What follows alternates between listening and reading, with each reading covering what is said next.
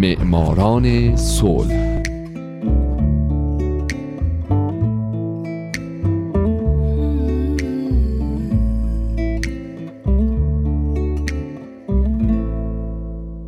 اینجا رادیو پیام دوسته و این 91 کمین قسمت معماران صلح.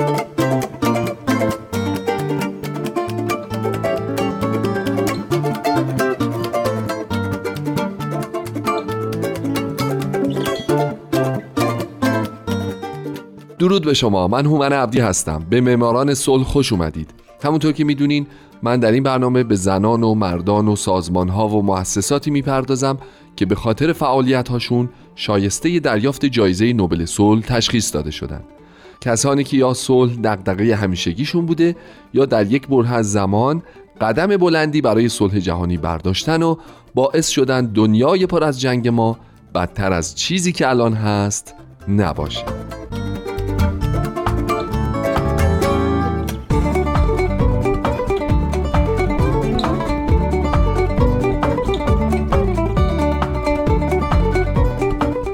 این هفته سال 1984 دزموند توتو قسمت دوم.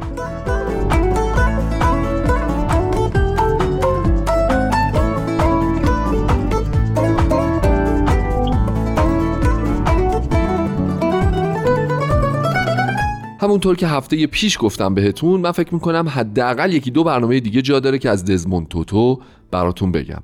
می‌دونین که اون الان حدوداً 84 سالشه و یکی از فعالین جدی در زمینه حقوق بشره.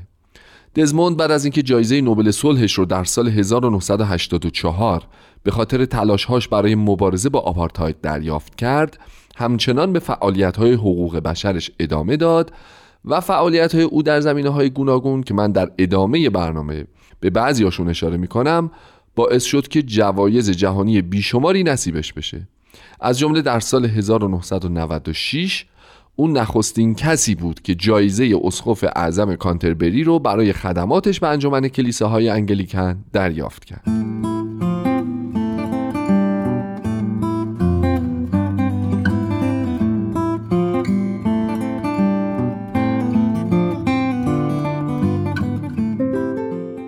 همچنین او دکترای افتخاری دانشگاه فرایبورگ رو در سال 1999 کسب کرد. شهروند افتخاری شهرهایی در ایتالیا، ولز، انگلیس و کنگو شد. فرانسه بهش نشان لژیون دونور رو اهدا کرد. از آلمان نشان اعظم لیاقت رو دریافت کرد. در سال 1999 برنده جایزه صلح سیدنی شد. و جوایز دیگه همچون جایزه صلح گاندی، جایزه ملک حسین، نشان والنبرگ دانشگاه میشیگان، جایزه جی ویلیام فولبرایت برای تفاهم بین و بسیاری جوایز دیگه رو از آن خودش کرد.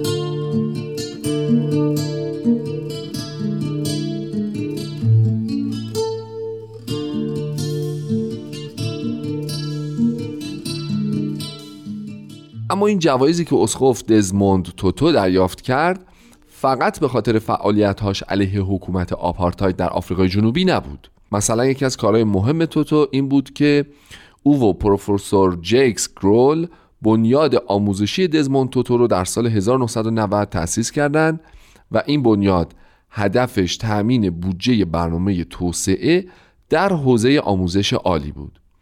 او و بنیادش از این طریق تونستن به 17 نقطه محروم کمک های زیادی بکنن. علاوه بر این او همیشه نقش خودش رو به عنوان یک حافظ صلح به خوبی ایفا کرد. مثلا وقتی رهبر حزب کمونیست آفریقای جنوبی یعنی کریس هانی در سال 1993 درگذشت دزموند در نقش یک میانجیگر تونست از جنگی تمام و کمال در خاک سپاری هانی جلوگیری کنه و در عوض تونست مردمی که برای اعتراض یا برای ودا با کریسانی جمع شده بودن رو متحد بکنه تا شعار ما آزاد خواهیم شد سیاه و سفید با هم رو بارها و بارها تکرار بکنه.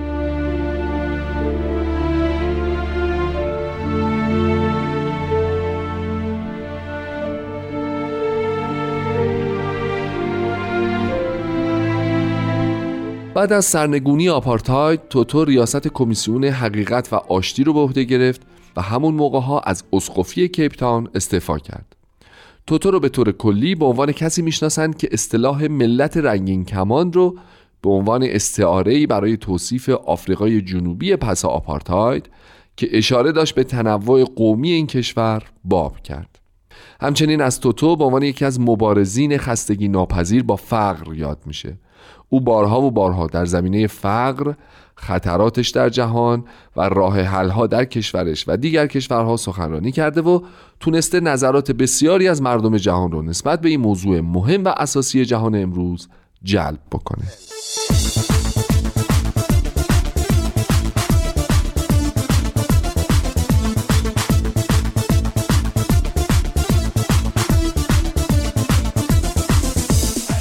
دزموند توتو یکی از مخالفین سرسخت سیاست خل اصلاح یک جانبه هم هست.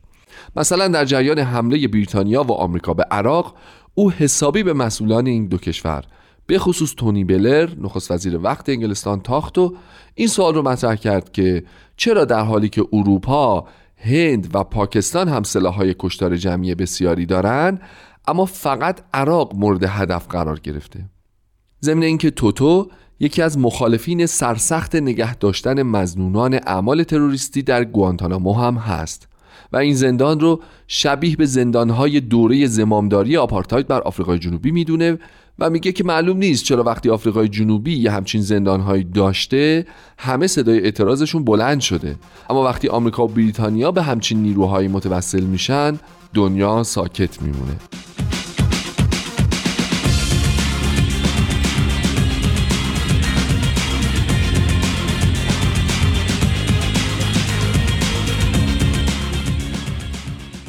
علاوه بر سیاست دزموند توتو برنده جایزه نوبل صلح سال 1984 یکی از فعالین جدی در زمینه بیماری های ایدز و سل هم هست. او فعالیت های گسترده در زمینه سلامت و مبارزه با صلح و ایدز داشته. مثلا اینکه او حامی بنیاد اشایوی دزموند توتو که سازمان غیر و ریاست افتخاری اتحاد جهانی ایدز رو هم بر عهده داشته. ضمن اینکه مرکز ایدز توتو و مرکز تیبی یا سل باز هم به نام او از سال 2003 به این ور در حال کمک رسونی به قربانیان این دو بیماریه. توتو در این مورد معتقده شما که برای مراقبت از افرادی که دچار ایدز و تیبی هستند فعالیت می کنید قطره اشکی رو از چشم خدا پاک می کنید همچنین او آمارهای اخیر که میگن شمار مبتلایان به ایدز پایین اومده رو دلخوش کنک می‌دونه چرا که براش پذیرفتنی نبوده و نیست که روزانه 600 نفر در آفریقای جنوبی بر اثر این بیماری بمیرن و مثلا دولت کشورش با تکیه بر این آمار کارایی که باید بکنن رو انجام نمیدن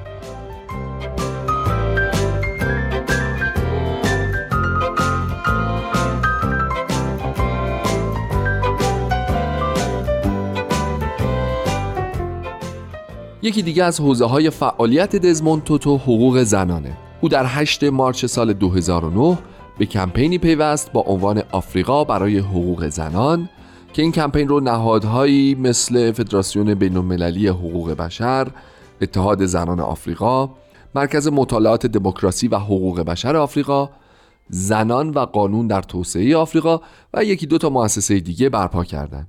اونا سعی دارن با استفاده از قدرت این کمپین نقش مهم زنان رو اول به خود زنان و بعد از اون به جامعه یادآوری کنند و با فرهنگ سازی های گسترده سعی کنند نگاه ها رو به زنان در آفریقا عوض کنند.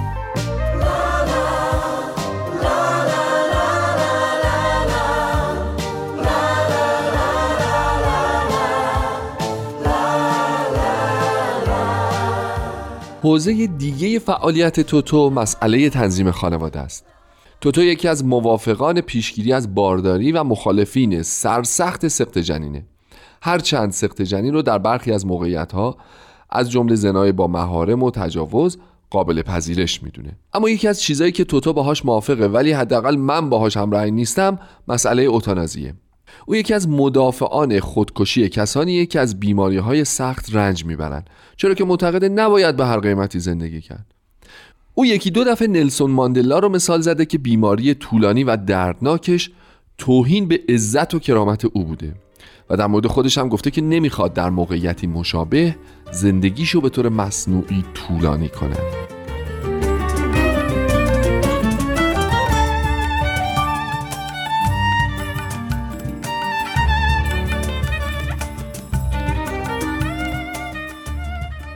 دوستای نازنین به پایان برنامه 91 معماران صلح رسیدیم اما هنوز من چیزای زیاد دیگه ای دارم در مورد دزموند توتو که براتون بگم.